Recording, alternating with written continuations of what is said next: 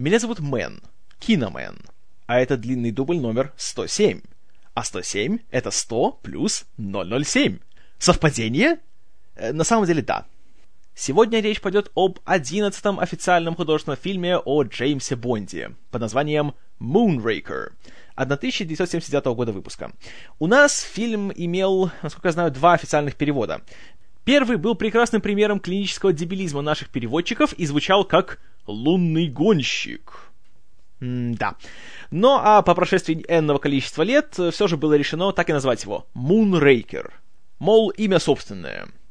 А, дословно слово Moonraker, если его перевести, то получается слово moon, то есть луна, и от слова rake, то есть грабли, или глагол to rake как перегребать. То есть получается, что Moonraker — это лунный перегребатель.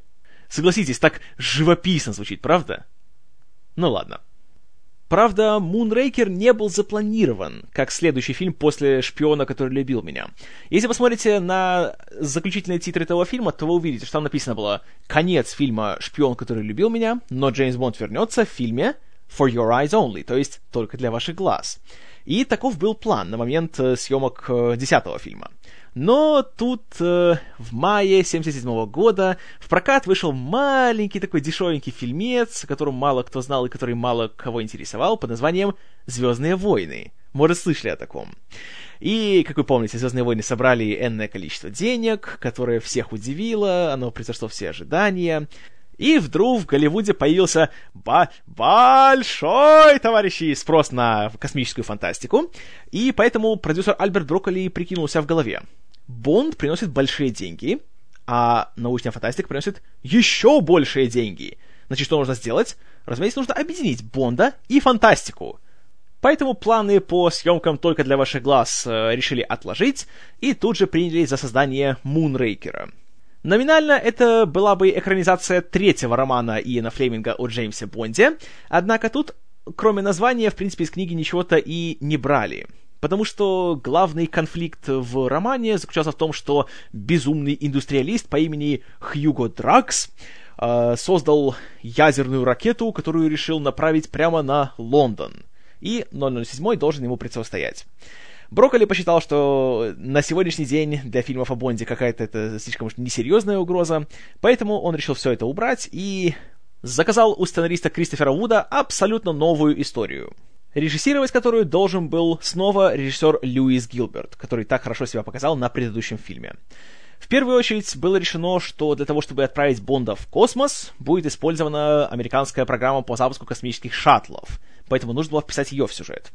Затем встал такой вопрос, что это же фильм о Бонде, он должен путешествовать, поэтому нужно найти новые экзотические места, где он еще не бывал, и где можно, знаете, чтобы он э, участвовал в всяких там адских авантюрах и приключениях у Майкла Уилсона, приемного сына Альберта Брокколи, который в этот раз получил себе титул исполнительного продюсера, пришла такая в голову идея, что а почему бы не отправить Бонда в Индию? Это была, конечно, интересная задумка, но затем, как показал э, полет в Индию и исследование местных условий, это было слишком уж накладно в плане логистики, в плане планирования, и это требовало бы очень больших затрат по времени. А так как тут нужно было ковать железо пока горячо, пока фантастика все еще пользуется большим спросом, то было решено поменять э, Индию на Бразилию где как раз недавно путешествовал Альберт Брокколи, и там его особенно привлекло такое место, как водопад Игуасу, который считается, если ничего не путаю, вторым по величине на планете и находится в таком очень э, красивом, очень живописном месте. И было принято решение, что как-нибудь надо бы вставить это место в сюжет фильма, и там может сделать какую-нибудь большую экшн-сцену, ну и сами понимаете. Кроме того, в Бразилии, в Рио-де-Жанейро ежегодно проводится их большой помпезный карнавал, который тоже является достаточно ярким событием, чтобы его включить в сюжет Бонда. Поэтому еще до того, как сценарий был окончательно написан, Льюис Гилберт и тогда еще оператор Клод Ренуар отправились в Рио и сняли документальные кадры, собственно, этого самого большого празднества. Но написание сценария и поиски натуры были не самыми большими проблемами в тот момент. А более важно было найти новое место, где снимались бы интерьерные сцены фильма.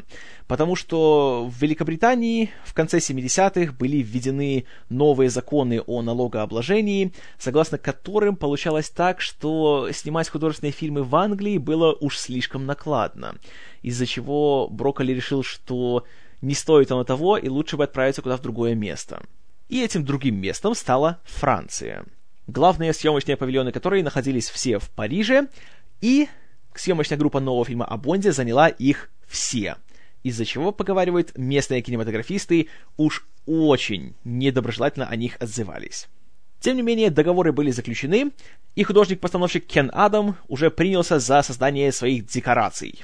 Но кроме декораций, куда более важной проблемой для фильма были спецэффекты. Потому что план был таков, что Бонд отправится в космос, и там будет большущая экшн-сцена с участием вращающейся космической станции, и будет даже большая битва между силами злодея и морскими пехотинцами из США в открытом космосе. Это, конечно же, требовало нового подхода к спецэффектам и больших вложений как в плане денег, так и в плане творческих сил. В первую очередь, конечно же, переговоры велись с американскими специалистами. С кем конкретно не называется, но тут можно сделать простой вывод, что это были, конечно же, ALM, потому что на тот момент они были единственными. Но тут получилась такая ситуация, что заморские коллеги требовали уж слишком больших сумм денег за свою работу, и даже просили, чтобы продюсеры им в качестве гонорара э, отчисляли 2% от всех сборов фильма. Конечно же, и Брокколи, и Майкл Уилсон сказали что спасибо, товарищи, мы как-нибудь сами, и обратились к своему штатному специалисту по спецэффектам Дереку Мэддингсу который работал на ряде предыдущих фильмов о Бонде, а примерно в это время, кстати, еще и потрудился над Суперменом Ричарда Доннера. И Мэддингс после длительных э, раздумий пришел к очень простому, но при этом к очень э, чувствительному и не совсем стабильному решению в плане съемок кадров со спецэффектами. Так как возможности сделать свою камеру с технологией Motion Control не было, э, Мэддингс пошел от обратного. Вместо того, чтобы 10 раз камера делала одни и те же движения, они решили просто брать одну и ту же пленку и 10 раз ее пускать заново. И таким образом каждый раз на одну и ту же пленку, на один и тот же негатив, снимать разные элементы одного и того же кадра. То есть, например, если космический шаттл движется по космосу в сторону Луны, то сначала снимается звездное небо, затем снимается шаттл, который движется на фоне этого неба, затем пленка опять отматывается к началу, и теперь же снимается отдельно луна, которая видна где-то на фоне, и так далее, и так далее. И зачастую бывало так, что для съемок каждого кадра приходилось э, такую манипуляцию проводить десятки раз. И, конечно же, всегда была опасность того, что э, пленка может засветиться или порваться, или один э, элемент наложится на другой. И если что-то такое случится, нужно все сделать с нуля опять. То есть, допустим, если тебе нужно сделать 15 таких вот проходов по пленке, и на 12 ты что-нибудь запорол, начинаешь обратно все с самого первого. Так что представляете, э, какая ответственность сложилась на плечи Мэддингса. Мэддингс и его ассистенты были единственными участниками съемочной группы, которые продолжали работать в Англии, на все той же студии Pinewood потому что только там было достаточно технических средств для того, чтобы снимать все эти вещи. И плюс все-таки съемка спецэффектов требовала гораздо меньших вложений, чем э, полноценная съем... работа с актерами и с художником и тому подобное. В общем, на этот момент уже была запланирована съемка на четырех разных студиях в трех разных странах. Фильм был самым амбициозным и самым масштабным из сериала на тот момент, и его бюджет э, был больше, чем общая стоимость первых шести фильмов о Джеймсе Бонде. По предварительным прогнозам, планировалось, что стоить он будет около 32 миллионов долларов. А в конечном итоге даже немножко его и превзошли, и заявленный производственный бюджет был около 34 миллионов долларов. Напомню, что предыдущий фильм стоил 14. Так что, сами понимаете. Как это часто бывает с фильмами о Бонде, еще до официального старта производства собственного фильма, Работа над каскадерскими трюками уже кипела вовсю. Э, Майклу Уилсону пришла в голову идея того, чтобы перед титрами э, у Бонда случилась э, большая экшн-сцена в воздухе при свободном падении, чтобы он выбрасывался из самолета за человеком, у которого есть парашют, а у Бонда парашюта нет. Чтобы Бонд его догонял в воздухе, забирал парашют у него, э, отталкивал этого человека, а сам спокойненько себе спускался с помощью парашюта. Ну, конечно, это легко придумать, но далеко не так легко это снять. И с этой сценой были проблемы сразу нескольких планов. Во-первых, нужно было сделать парашют достаточно маленьким, чтобы каскадер, который играет роль этого самого злосчастного пилота, у которого Бонд забирает рюкзак с парашютом, чтобы он сам не разбился, а смог еще открыть свой запасной этот э, парашют, чтобы он смог спокойненько себе спуститься. Затем нужно было еще придумать, как это нормально снять, потому что тут будет три человека. Два каскадера, один, который играет Бонда, другой играет э, его противника, а третий — это, собственно, оператор, который все это снимает. Затем нужно найти достаточно легкую камеру, чтобы он не падал быстрее, чем каскадеры. А затем нужно еще сделать так, чтобы э, этот оператор не убился, когда он будет открывать свой парашют. Потому что, ну, не мне вам объяснять законы физики и о том, как э, резко происходят эти толчки и рывки, а тем более, если у тебя еще 15-килограммовая камера на голове в данном случае, потому что в руках ее просто не удержишь, когда падаешь, то тут было много вопросов, которые нужно было уладить в плане, прежде всего, защиты здоровья и жизни своих сотрудников. Снимать всю эту сцену было решено в воздушном пространстве над штатом Флорида под управлением режиссера второй съемочной группы Джона Глена, который, опять же, в этом фильме был режиссером монтажа, и исполнительного продюсера Майкла Уилсона. Оператором в этой сцене выступал человек по имени Рэнди Де Лука, для которого был придуман довольно хитрый ход в плане камеры. Ее корпус был сделан из титана, что позволило сделать ее более легкой, а объектив был сделан из пластика, а не из стекла, что также значительно уменьшило вес этого аппарата. И благодаря этому он уже смог нормально все снимать и не бояться за свое здоровье. А кроме того, чтобы он не сломал себе шею, когда парашют будет открываться, то его еще и обтянули веревкой. Ну, в смысле, парашют, а не оператора. И таким образом, когда парашют открывался, то это происходило в 2-3 раза медленнее, чем это было бы при э, нормальных условиях. Поэтому этот вопрос был решен. А вот сами съемки сцены были очень длительными и очень, э, скажем так, напряженными, потому что снималось это все не большими дублями, потому что до них требовалось много пленки, а пленка это лишний вес, а маленькими трехсекундными отрывочками, в каждом из которых была четкая хореография, каждый э, дублер должен был сделать свое дело, и Джон Гленн тщательно перед каждым дублем все расписывал. И таким образом для съемок вот этой первой сцены, которая идет перед титрами, было сделано 88 таких вот прыжков. Каждый раз снимая по 3 секунды на пленку. Знаете, нельзя не восхититься, во-первых, отвагой, а во-вторых, выносливостью. Как оператора Рэнди Де Луки, так и двух дублеров, Биджея Уорта и Джейка Ломбарда. Поразительная работа. И слава богу, благодаря профессионализму всех участников, все обошлось без инцидентов. Тем временем шла активная подготовка уже к, собственно, основному производству фильма, и начался набор актеров. Так как э, снимать фильм было решено во Франции, то, согласно договору с местными властями и профсоюзами, во-первых, съемочная группа должна была включать в себя солидную часть французов, а во-вторых, и в актерском составе должны были быть французы.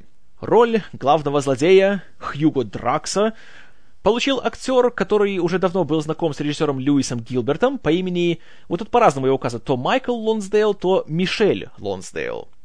Uh, и, как и в прошлый раз, Гилберт очень его порекомендовал не только потому, что он хороший актер, но и потому, что он прекрасно владеет английским языком. И, опять же, его не нужно будет дублировать.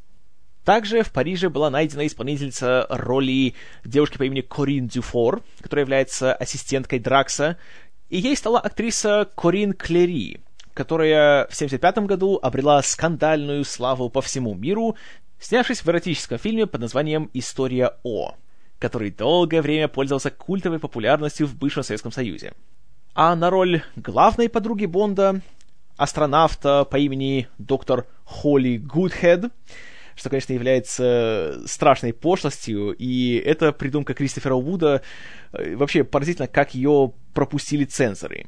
Ну, потому что если вы немножко знаете английский сленг, то выражение good head, я думаю, не нужно мне объяснять. А если не знаете, то, ну и тем лучше. Так вот, э, исполнительницу этой роли Льюис Гилберт нашел абсолютно случайно.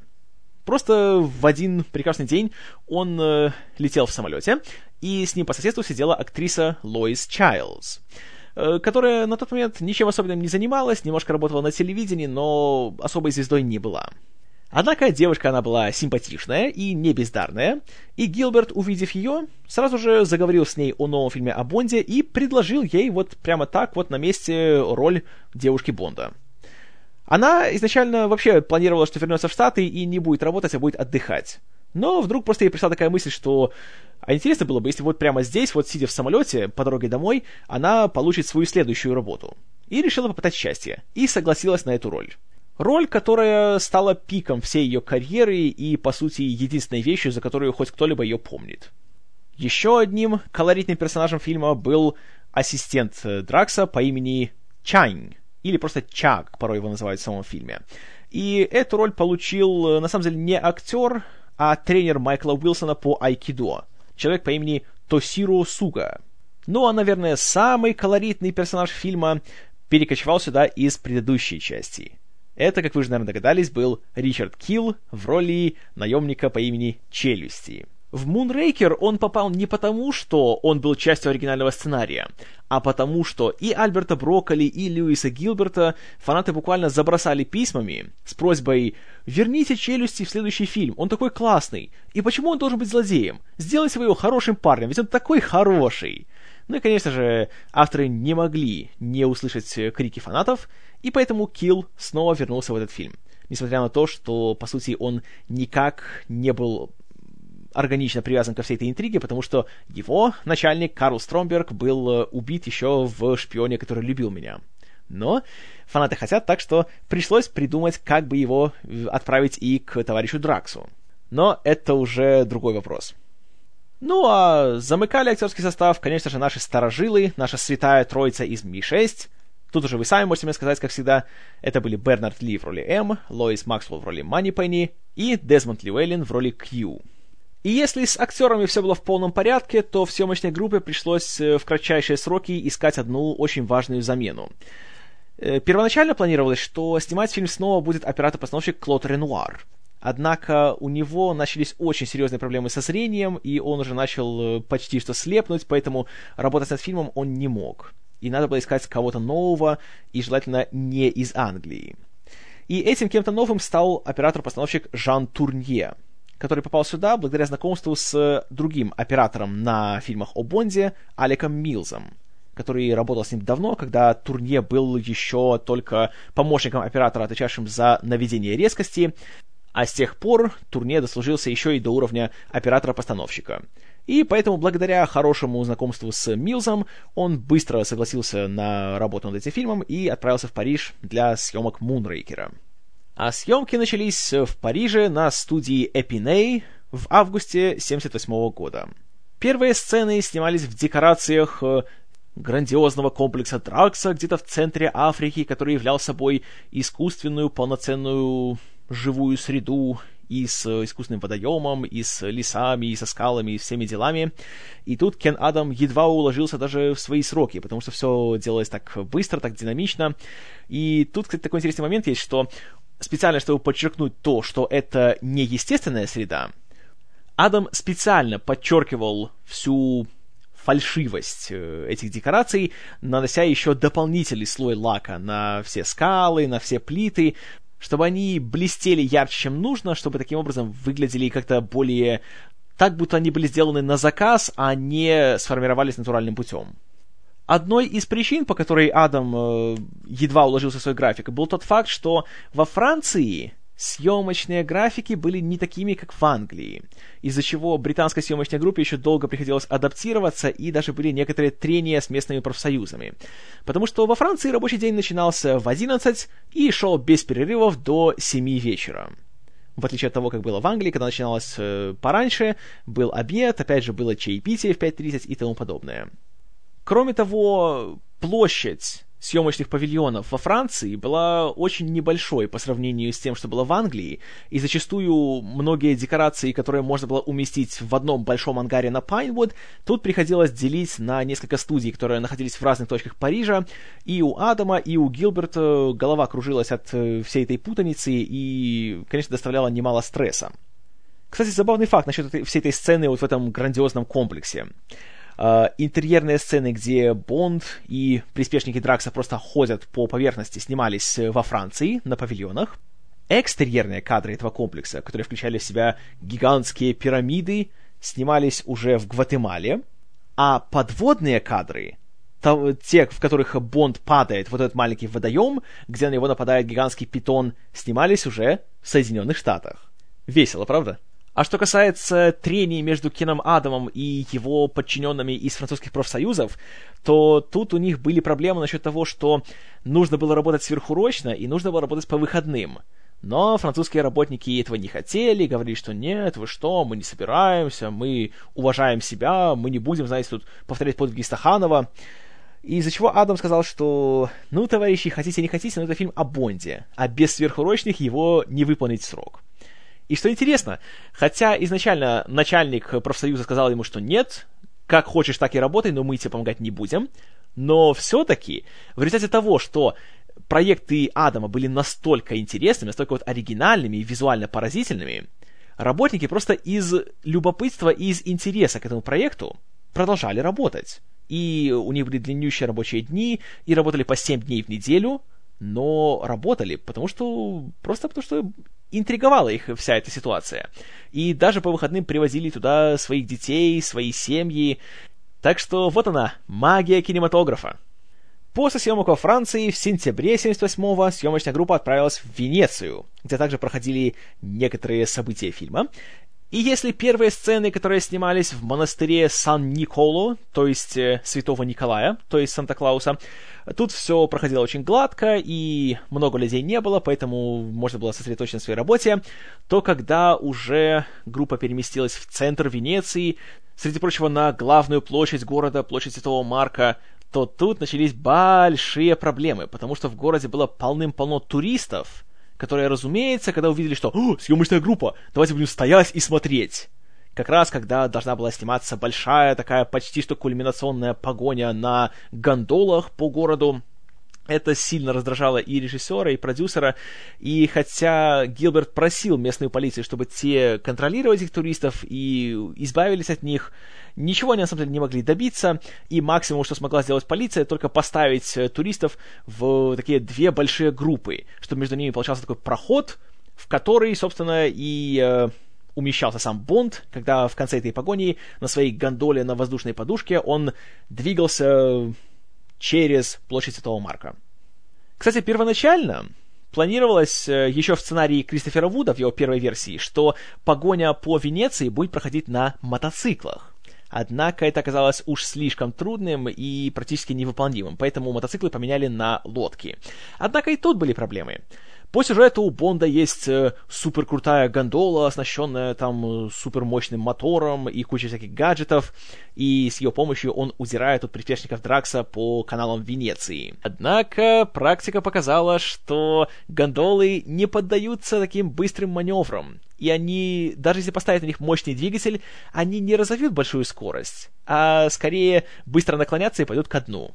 Таким образом, чтобы добиться нужных кадров, использовалось четыре отдельные лодки. И снимались они для разных дублей, для разных сцен, то для крупных планов, то для общих.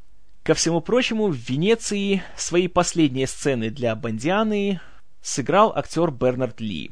И для него одиннадцатый фильм о Бонде стал последним потому что в ноябре 80-го года у него открылся рак желудка, и в январе 81-го актер ушел из жизни в возрасте 73 лет.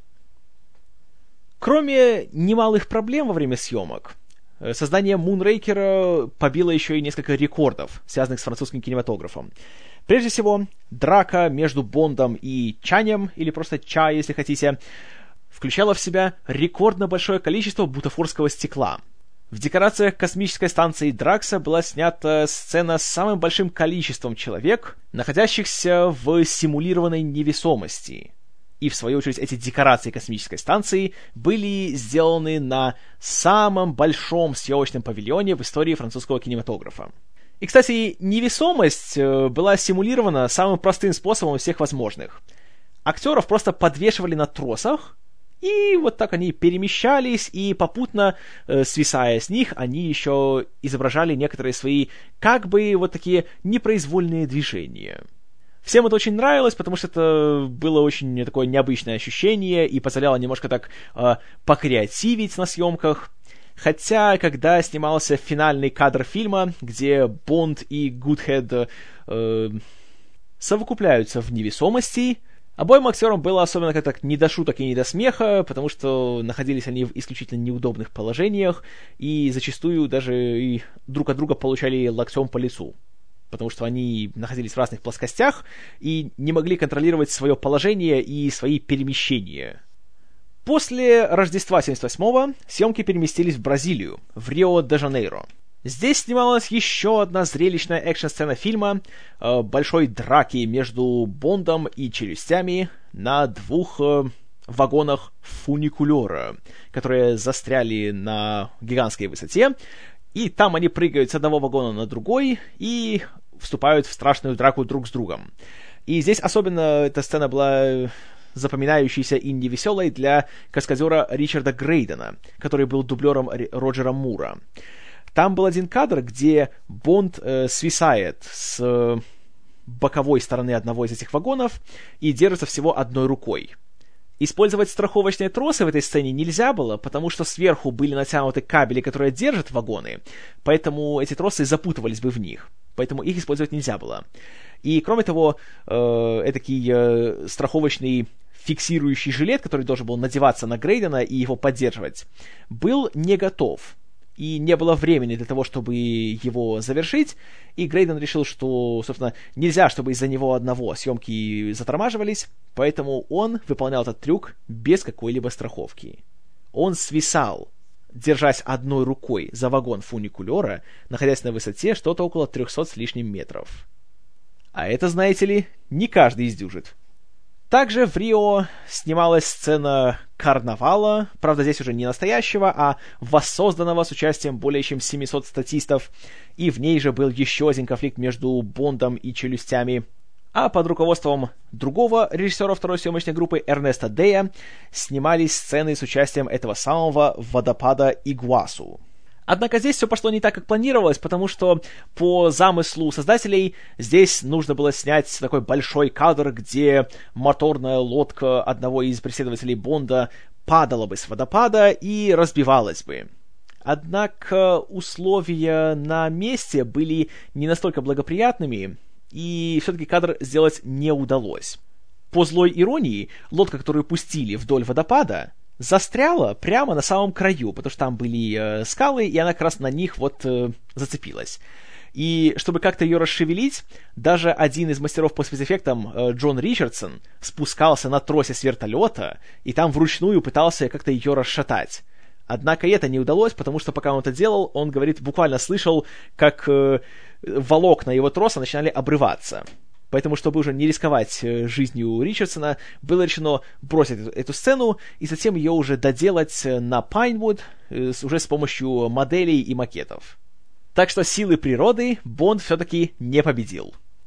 Но сцену погони на воде с участием адских моторных лодок, разумеется, у Бонда есть своя, как всегда, с кучей гаджетов, все-таки сняли вживую, но уже не в Бразилии, а всем в том же штате Флорида. И как раз эта сцена была абсолютно спокойной и даже заурядной по сравнению с тем, что еще предстояло сделать. Ведь в финале, в кульминации фильма происходила грандиозная космическая битва с участием солдат в открытом космосе, которые друг по другу стреляют из лазеров. И делать эту сцену было особенно рискованно для мастера по спецэффектам Дерека Мэддингса, потому что вот эту финальную всю вот эту вот сцену, где происходила эта битва в открытом космосе, для нее нужно было сделать 48 различных элементов в каждом кадре.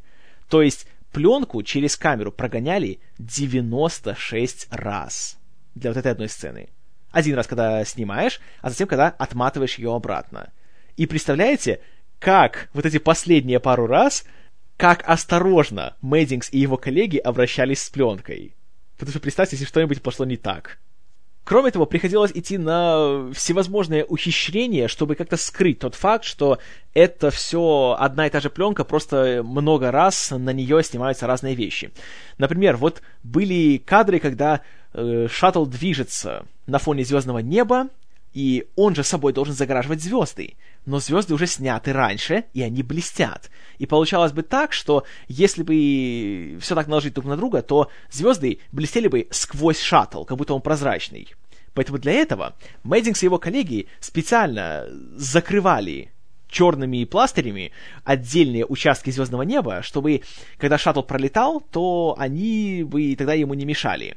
Но тогда же, когда он пролетает обратно, звезды ведь должны вернуться. Поэтому во многих кадрах они даже затемняли звезды, а затем обратно их освещали – чтобы таким образом а, выдавать эффект того, что все происходит в космосе и все по-настоящему. И, как говорил Мейзингс уже в более поздних интервью, это было форменное безумие. Хотя на момент работы это было их задание, поэтому не было времени думать, насколько все это маниакально и невыполнимо. Кстати, еще интереснее то, как снимались кадры того, как космическая станция Дракса разваливается на части и взрывается. Ведь это же космос, Тут не могут быть, знаете, традиционные земные взрывы. Как это показать? А очень легко. Взяли вот этот э, макет, который э, был, по-моему, сколько там... Ой, 7 метров э, в длину он вроде был. Затем взяли несколько дробовиков, да-да, дробовиков, и из них просто расстреляли этот макет перед камерой. И результат мы видим уже в готовом фильме.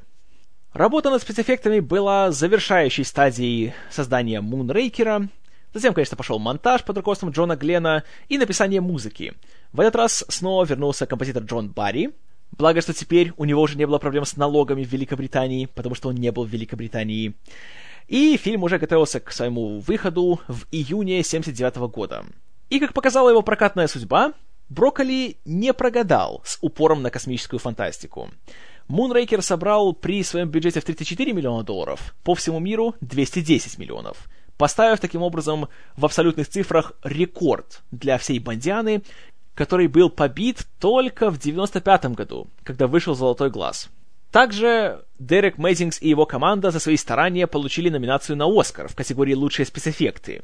Однако проиграли команде «Чужого». Хотя я думаю, что никто не обиделся.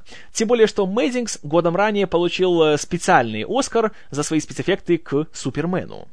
Так что никто не ушел в обиде. Кроме разве что зрителей и фанатов классического Бонда. Потому что, когда Мунрейкер вышел, отзывы он собрал, ох, какие неоднозначные. И наиболее преданные фанаты еще со времен Шона Коннери называли его самым дурацким и самым просто плохим фильмом о Бонде из всего сериала. А учитывая то, что к тому времени уже вышли «Бриллианты навсегда» и «Человек с золотым пистолетом», это были очень серьезные слова. Я не могу сказать, что я согласен с ними, но доля правды в их словах, конечно же, есть. Вот помните, как я говорил э, о шпионе, который любил меня, что вот это фильм, который просто вообще прекрасен, это вот идеальная версия фильма о Бонде, и показывает, что все-таки Альберт Брокколи может, знаете ли, один сделать фильм, и ни в чем не уступает предыдущим, и он прекрасен. Так вот, насколько был прекрасен шпион, который любил меня, настолько же разочаровывает по сравнению с ним Мунрейкер. Фильм явно недоделанный. Видно, что его делали в спешке, и что делали его в погоне за модой. И вместо того, чтобы написать вменяемый, полноценный сценарий, здесь есть просто серия сцен, которые условно перетекают одна в другую. Но эта условность настолько бросается в глаза, что как-то аж просто грустно становится. Интрига наша начинается в первой сцене, где мы видим самолет Boeing 747, который транспортирует у себя на крыше космический шаттл. Знаете, я не в курсе, происходит ли такое на самом деле, но как-то это выглядит... Э, не сказал бы, чтобы очень правдоподобно. Но неважно. Шаттл похищают какие-то неизвестные, и тут же его запускают, и таким образом уничтожают самолет. Он пропадает без вести. И это, конечно же, ставит на уши и британцев, и американцев, потому что, понимаете ли, такие большие инвестиции, такая важность для космической программы, бла-бла-бла. Тем временем мы видим нашего агента 007, который находится на каком-то самолете, неясно откуда и куда он летит, и, разумеется, что происходит? Да, его подставляют, и его собираются убить. Пилот самолета берет парашют, расстреливает приборную панель самолета, и что делает Бонд? Правильно, он дерется с пилотом, и они оба выпрыгивают из самолета, и в свободном падении там уже выясняют отношения. И в этой сцене вот очень такая неоднозначная ситуация получается. С одной стороны, вот эти вот трюки, которые сделаны реально каскадерами, и вот реально в открытом в, в этом пространстве, в свободном падении, это поразительно. смотришь и просто не можешь своим глазам поверить, что вот это снято вживую, а не перед каким-нибудь там зеленым экраном, и что это реально люди рискуют своей шеей, вот, чтобы сделать такие вот кадры. Конечно, как и в прошлый раз, они переплетены с крупными планами, которые, видно, сняты уже на павильонах, где мы видим, собственно, лицо Роджера Мура и лицо Ричарда Кила, который здесь возвращается, непонятно откуда здесь челюсти появляются. Так вот, чисто случайно, он был на самолете. И он тоже выпрыгивает из него, и он тоже дерется с Бондом, падая в воздухе. И вот уже здесь начинаются проблемы фильма. Да, челюсть это классно, вы помните, как он мне понравился в прошлом фильме, но там он именно и был хорош тем, что он э, сочетал в себе э, черты такого, знаете, безжалостного убийцы и такого просто обаятельного тюфяка. Здесь же он становится просто комическим персонажем. И да, вроде он пытается убить Бонда, но как-то так слабо пытается. А затем, когда Бонд уже наконец-то от него отрывается и уже падает с парашютом, что делает челюсти? Конечно же, дергает за свое кольцо парашюта. Но, посмотрите, э, как, как нелепо. Он дергает, но отрывает себе кольцо, и он просто падает, парашют не раскрывается. И куда он падает? Разумеется, на шатер цирка. И играет такая, знаете, цирковая музыка. И реально это смотрится не как фильм о Бонде, а просто как фарс как пародия на фильм о Бонде. И это очень-очень нехорошо, к сожалению. Затем начинаются наши уже классические вступительные титры от Мориса Биндера. Все стандартно, опять музыка, опять силуэты обнаженных женщин, опять Роджер Мур появляется немножко. И вот тут звучит э, новая песня, так и называется, Moonraker, в исполнении Ширли Бесси, снова, уже в какой-то в третий раз она исполняет песню для Бонда. И, скажем честно, несмотря на то, что музыку к этой песне написал э, Джон Барри вместе с Хеллом Дэвидом, который писал слова, единственное слово, которое приходит в голову от этой песни, это английское слово forgettable, то есть забываемое. Как только титры закончатся, даже уже не вспоминаешь, каков был мотив этой песни. И даже хотя бы одну строчку трудно вспомнить, какая была из нее. Даже сейчас я сижу и пытаюсь когда вспомнить, как эта песня звучит, не могу. Я помню, как звучит песня из Голдфингера, из «Бриллиантов навсегда». Я даже помню мелодию из «На секретной службе Ее Величества». Но песню из Мунрейкера я не могу вспомнить. И, конечно же, это не комплимент этой песни. В общем, титры заканчиваются, и, как всегда, Бонд прибывает в Ми-6, где М уже готовит для него новое задание, а Q дает ему его новый гаджет. Этот гаджет — это браслет с мини-пистолетом, который стреляет дротиками вещь как раз довольно-таки интересная. Однако уже здесь, разумеется, не обходится без визуального гэга, как Бонд случайно стреляет, и дротик попадает прямо в филейной части коню, который нарисован на одной из картин, висящей в офисе М. Ха-ха-ха-ха-ха! Что, не смешно? Нет? Мне тоже.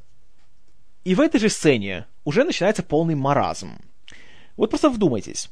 Какая логика в этом сюжете? Uh, похищен шаттл его никто не может найти, и вообще никаких даже нет зацепок. Разумеется, что нужно делать? Хм, эти шаттлы делает корпорация Дракса в Калифорнии. Значит, чтобы найти пропавший шаттл, нужно отправиться на завод, где его сделали. Э, логично. И уже в следующей сцене Бонд прибывает в Калифорнию, где его встречает госпожа Дюфор, которая очень симпатичная, да. Она еще и пилотирует вертолетом. Мечты сбываются. И она его приводит э, в штаб-квартиру корпорации Дракса, где просто так вот, без всякого спроса, Бонд себе шастает, смотрит на все, что там происходит, и знакомится, собственно, с начальником корпорации. И мы узнаем, что Хьюго Дракс, он такой, знаете, миллиардер, он может позволить себе все, что угодно. Он даже живет в замке, который буквально сюда перенесли из Франции. И даже Бонд выдает шутку о том, что «А Эйфелеву башню он себе не купил?» Ему говорят, что купил, но ему не разрешили ее импортировать. Ха-ха-ха-ха-ха! Что, не смешно? Ну и ладно. И вот в чем маразм. Бонд сюда пришел просто на экскурсию. Он просто ходит и исследует местность. Но Дракс после первого же с ним разговора говорит своему э, прихвостню Чаню, или просто Ча, чтобы тот, понимаете ли, э, взял и убрал Бонда. Вопрос, зачем это делать? Если тебя никто не подозревает, и никто вообще понятия не имеет, чем ты занимаешься, а он явно чем-то занимается, потому что он злодей в фильме о Бонде, его фамилия Дракс. Э, вот зачем это делать? Только выдавать себя. Но кто я такой, что я понимаю? И, разумеется, Бонд тоже, знаете, не отличается особо большим интеллектом. В общем, он встречает э, нашего астронавта, доктора с пошлым именем Холли Гудхед, и она тоже его вводит по местным объектам. Мы узнаем, что здесь тренируются астронавты. Окей. Okay. И, среди прочего, тренируются в зале с центрифугой. И так чисто случайно. О, центрифуга! Бонд, хочешь прокатиться, а? И Бонд что делает? Конечно же, соглашается. Э, простите, вот... Эх... Знаете, как даже не хочется разбирать по частям эту сцену, потому что настолько она идиотская. Просто так вот приехал себе э, на экскурсию, непонятно зачем, и тут, о, центрифуга, давайте покатаюсь, а? И катается. Но, конечно же, Роджеру Муру в этот момент уже было 52 года. И поверьте, по всем его болтающимся подбородкам это видно. И это не смешно, это не интересно. Это просто идиотизм. И когда видно, что Чань пробрался в комнату, и он начинает крутить регулятор центрифуги, она движется все быстрее и быстрее, перегрузка все сильнее, и видно, что «О нет, сейчас Бонда убьют, а что же будет?» Но, конечно же, его супер-гаджет тут же ему пригодился. Э, да. Тяжелый случай. Затем Бонд ночует в этом самом комплексе Дракса, соблазняет его ассистентку Корин Дзюфор, и чисто так, вот, знаете, случайно залазит в его кабинет, абсолютно спокойно, без всякой охраны, без ничего, и вскрывает его личный сейф. Вскрывает его с помощью своего портсигара, в котором есть еще и устройство для взламывания сейфов вместе с, внимание, рентгеновским аппаратом. То есть Бонд все это время носил у себя в кармане, в пиджаке, портативный рентгеновский аппарат. Надо думать, рубашка у него свинцовая. В общем, Бонд находит в этом сейфе какие-то супер тайные конспиративные документы, которые говорят, что ему нужно отправляться в Венецию. И на следующий день он э, встречается с Драксом, который охотится на птицу, и предлагает Бонду тоже попробовать свои силы. Бонд думает, ну ладно, попробую. Э, он целится и убивает чела, который является прихвостнем Дракса, который собирался убить Бонда. Тот с дерева падает и умирает. Что делает Бонд? Отдает ружье обратно Драксу и уезжает. Ну что там, я убил твоего чела. Пока. Э, ладно. И в этой же сцене приезжает госпожа Дюфор. И Дракс тут же узнает, что все, понимаете ли, ты предательница, ты меня выдала, ты умрешь. И спускает своих двух гигантских собак, чтобы они ее загрызли. Что делает Дюфор? Вот просто, знаете, обратите ее гениального мышления. Стоит машина, которая, знаете, такая тележка, как для гольфа. На ней обычно ездит по полям для гольфа. И что она сделает? Запрыгивает ли она в эту машину и уезжает ли она? Конечно же нет, вы что? Это же собаки. Она быстрее пешком от них убежит, чем уедет на колесах, да? Ну, конечно же. Э, в общем, она убегает в лес, и собаки, конечно же, ее кушают. А Бонд тем временем отправляется уже в Венецию. На стеклодувный завод, который предположительно работает вместе с Драксом, и затеял что-то очень неладное. Конечно же, Бонд приходит на завод, и без всяких предъявлений документов, без всякого разрешения его просто пускают туда. И он себе шастает и опять смотрит, где что происходит. Э, ладно. Тут же он случайно замечает, что есть какая-то потайная лаборатория, кодом доступа в которую является мелодия из «Близкий контакта третьего вида». Кстати, чтобы использовать ее, Альберт Брокколи лично позвонил Стивену Спилбергу и попросил его, чтобы тот дал ему разрешение. Конечно, приятно слышать знакомые ноты Джона Уильямса, но они здесь абсолютно ни при чем — и единственная причина, по которой они здесь есть, это потому, что это отсылка к другому хитовому фантастическому фильму 77 года. А кроме этого, абсолютно ни при чем это здесь. Разумеется, чисто случайно Бонд встречает доктора Гудхед, которая, о, какое совпадение, выступает на какой-то конференции в Венеции. Ну, ничего себе. Бонд, разумеется, пытается за ней поухаживать, но она не соглашается и уходит. Тут же Бонд попадает в первую попавшуюся ему гондолу, которая чисто случайно, когда приспешники Дракса начинают на него нападать, оказывается супер крутой гондолой с кучей гаджетов и супер крутым движком. Э, ладно. А в завершении этой сцены оказывается, что у нее есть еще и воздушная подушка, с помощью которой он выбирается на сушу и спокойненько себе идет по центральной площади Венеции. И здесь его видит, да-да-да, человек, который я просил вас запомнить, Виктор Туржанский, итальянский ассистент режиссера, который опять играет того же то ли туриста, то ли кого еще, которому однозначно пора бросать пить. Затем, когда приходит ночь, Бонд снова проникает в эту лабораторию, и уже там он находит вещественное доказательство. И оказывается, что там делается химическое оружие. Он берет себе образец и выходит, но когда он идет через гигантский зал со всякими стеклянными экспонатами, на него нападает Чайн, вооруженный как ниндзя. И, разумеется, начинается большая драка, где, конечно же, все стекло, которое есть, обязательно бьется — но вот что самое важное. Чайн нападает на него с помощью... «О нет! У него деревянная палка! Спасайтесь, кто может!» И драка из этого смотрится просто по-идиотски. И, и даже когда смеяться не хочется, потому что настолько это все просто, ну, ну, такое дурацкое, что аж слов нету. Но, само собой, Бонду удается победить злодея с деревянной палкой, и он возвращается в свой отель, и там он узнает, что доктор Гудхед на самом деле агент ЦРУ. Вот это поворот. И, разумеется, они в одной комнате, значит, что должно случиться? Да, она должна переспать с Бондом. И ведь пересыпает. Тем временем происходит поразительная сцена, о которой я давно мечтал. Мы видим, откуда у злодея появляются прихвостни. Драк сидит на телефоне, с кем-то разговаривает и говорит, «О, а, ну, ну, мне, да, мне нужна замена, да. Он доступен? Да, да, скажи, чтобы прилетал. И таким образом Дракс нанимает себе наемника по имени Челюсти. Вот интересно, есть ли у них какая-то, знаете, база данных у прихвостней злодеев, в которые они могут обращаться, чтобы заказывать себе э, колоритных, знаете, подчиненных? у которых есть там всякие э, протезы или э, стальные зубы или какое-то особенное оружие или какие-то супер крутые шрамы. Вот видите, как это все получается. Вот я бы хотел увидеть, знаете, фильм со стороны злодея. И то, как он делает свою организацию, как он нанимает своих этих прихвостней в униформах, и откуда у них появляются все эти колоритные помощники. Вот надо бы сделать такой фильм, вот честное слово. Но эх, это не тот фильм, к сожалению.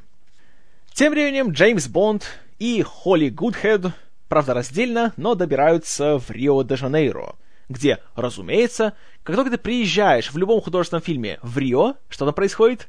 Карнавал, разумеется! А, все пляшут, веселятся, танцуют, а, как классно! И тут, разумеется, Бонд опять встречается с челюстями. Но им не дают нормально подраться, потому что карнавал, веселье! Но только не для зрителя. На следующий день уже поспокойнее, уже меньше людей, и тут уже Бонд и Челюсти вступают в свою эту драку на фуникулере. И тут должен признать, что как раз, э, собственно, постановка трюков очень хорошая. И вот эти общие планы, где есть каскадеры, они классно сделаны, да. Как всегда, работают на совесть. А вот все остальное как-то так, ну, как-то так лениво все сделано. Как-то так без, знаете, без какой-то искорки. Смотришь и думаешь, ну, прыгают, ну, дерутся, ну и что дальше? Это, конечно, да, не зачет. Впоследствии и Бонда, и Гудхед хватают э, прихвостней Дракса, связывают их на носилках и везут их куда-то в машине скорой помощи. Бонд освобождается и на этой носилке буквально выкатывается из этого фургона. Что делает он затем? Гудхед увозят, а Бонд э, по какой-то непонятной причине он в пончо и в шляпе по-моему, на осле или на муле добирается в какой-то монастырь в Бразилии. Роджер Мур одет как Клинт Иствуд из фильма Серджио Леоне. И в этом монастыре оказывается полевая штаб-квартира Ми-6. Э-э... Знаете, нет, не ладно. Это маразм. И все это сделано только для того, чтобы Бонд посмотрел на карту, что ему нужно в Африку, потому что там растет редкий вид орхидей, которые используют Дракс в своем химическом оружии. Все. Вот ради этого одного факта нужно было засеять всю вот эту вот ахинею. Но к вопросу ахинея, еще один факт э, до того. После драки на фуникулерах, когда челюсти опять падает с гигантской высоты и опять выживает, он реально, он, по-моему, у него не только челюсти, но, собственно, и все остальное сделано из металла, потому что он неубиваем. И там он случайно находит какую-то очень низенькую маленькую девушку, в которую тоже влюбляется. Почему мы знаем, что он влюбляется? Потому что звучит тема любви из э, «Ромео и Джульетты» Чайковского. Помните это вот «Та-ра, та-ра-ра, та-ра-ра». И это, простите, нет. Ну нет, люди, нет. Не место вот таким вот вещам в фильме о Джеймсе Бонде. А уж тем более, это челюсти. Он убийца, блин. Он кусает людей насмерть в шею. Какая тут любовь? Перестаньте. Но, тем не менее. Отправляемся мы, значит, в Африку. И тут же только Бонд прибыл в Африку, куда-то он плывет по какой-то реке, и что происходит? Конечно же, погоня происходит. На него нападают прихвостни Дракса, тоже на моторных лодках. У Бонда да, вы правильно угадали. У Бонда лодка напичкана всякими гаджетами, оружием, чем только угодно. Он всех обставляет и в конечном итоге достает дельтаплан и с него спрыгивает, а все остальные падают с водопада. На дельтаплане Бонд долетает до этого самого адского убежища Дракса, которое оказывается его таким идеальным оазисом посреди Африки. И здесь уже, оказывается, у него есть даже пусковая станция для шаттлов и он их запускает в космос на свою космическую станцию. И вот тут начинается окончательный просто признак того, что авторам вообще пофигу на сценарий и на логику сюжета в этом фильме. Мы узнаем, почему Дракс похитил этот самый шаттл в начале фильма. Потому что у одного из его шаттлов начались системные сбои, и нужен был новый. То есть, вместо того, чтобы создать за свои деньги на своей фабрике новую модель, вот сделать просто еще один экземпляр лишний, тем более, что нам говорят в начале фильма, что у него денег вообще неограниченное количество, ему ничего не стоит все это делать. Вместо этого ему проще похитить уже имеющийся шаттл и этим самым только привлечь к себе внимание, следовательно, выдать свой дьявольский план. Да? Логично. Тут же Бонд снова находит доктора Гудхед, тут же они вместе пробираются на борт одного из шаттлов, и сидят в его кабине, и оказывается, что им не нужно пилотировать. У него уже введена программа полета. Э, прекрасно, да. Есть шаттл, он пассажирский, оказывается, в нем еще 20 или 30 человек летит, и пилоты в нем не нужны, потому что он сам себя запускает и приземляет. Прекрасно. И тут происходит эпохальное событие. Джеймс Бонд в космосе! И как-то плевать, что у него нет никакого опыта, никакой подготовки, знаете, он не проходил э, медосмотр на то, можно ли ему отправиться в космос, выдержит ли его организм все эти перегрузки, кроме, конечно, этой идиотской центрифуги, но, простите, это не считается. Хотя, знаете, Роджер Мур в 52 года, сомневаюсь, что он бы пережил этот полет, но неважно. Они прилетают на космическую станцию, которая выглядит как гипертрофированная версия того, что мы видели в «Космической Одиссее». И тут оказывается, что ее никто не знает, что он там есть, никто ее не видит, потому что там стоит блокирующее устройство для радаров. То есть космическую станцию, которую явно строили не один год, и для этого нужно было отправлять, опять же, эти все шаттлы в космос, никто не заметил этого, да? Никто ничего не заподозрил. И то, что на, на ней там работало, работали тысячи людей, и они там все еще живут, и им нужно доставлять и еду, там, знаете, и запасы, и оборудование, и все остальное. Ни разу за все эти годы никак ни, никто ничего не заметил, да?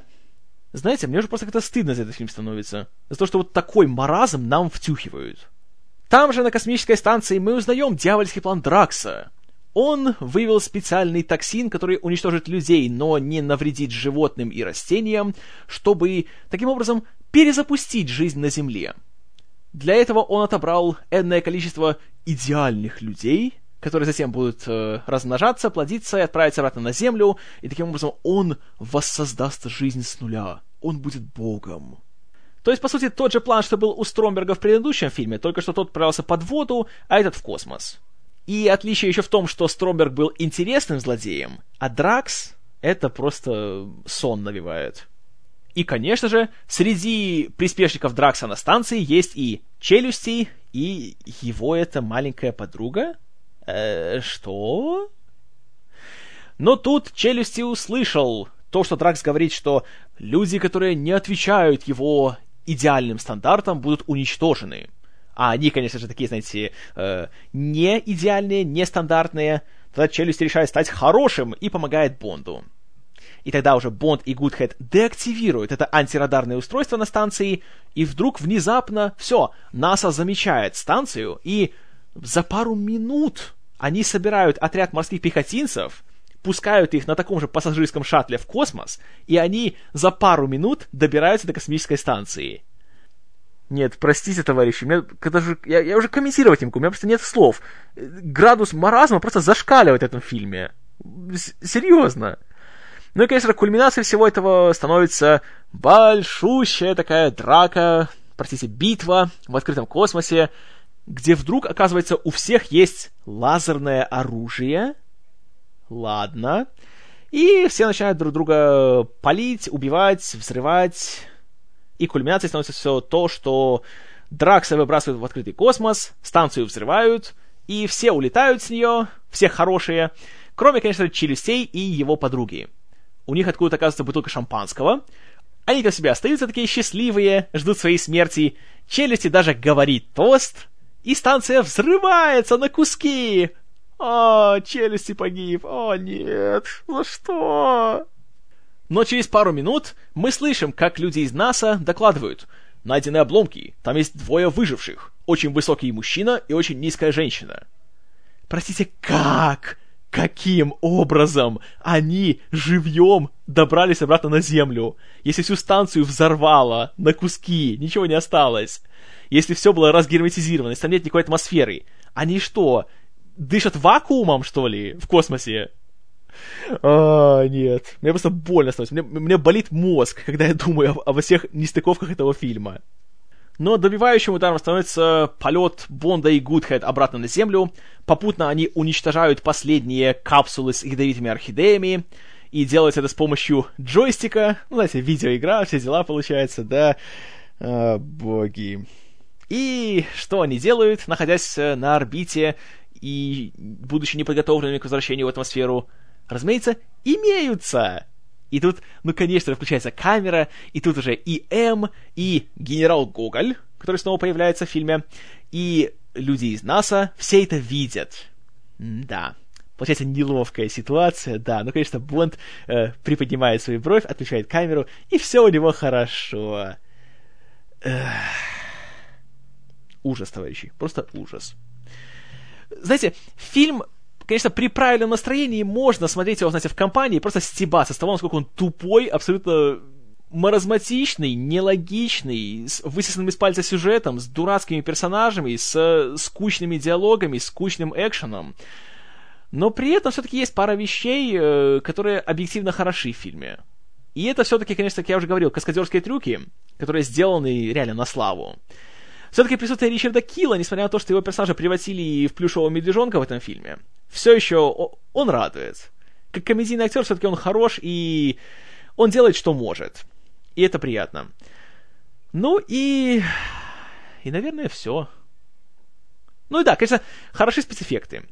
Все космические сцены, несмотря на то, что, конечно, это вам не «Звездные войны», но тоже сделано довольно приятно, и работа Кена Адама тоже заслуживает похвалы, поэтому из всего этого можно наскребать где-то так 4 балла из 10. Но Мунрейкера я не рекомендую к просмотру ни в коем случае. Это просто, просто плохой фильм. И смотреть его, особенно смотреть его одному, это просто пустая трата двух часов вашей жизни. Нет, не рекомендую ни в коем случае. Вот что думаю я. А что думаете вы, истинно верующие? Пожалуйста, пишите в комментарии к подкасту, с радостью все почитаю. И не забывайте, что у вас еще есть время прислать мне аудио-вопросы для обратной связи, которая будет в 110 выпуске. Имейл смотрите в шоу-нотах.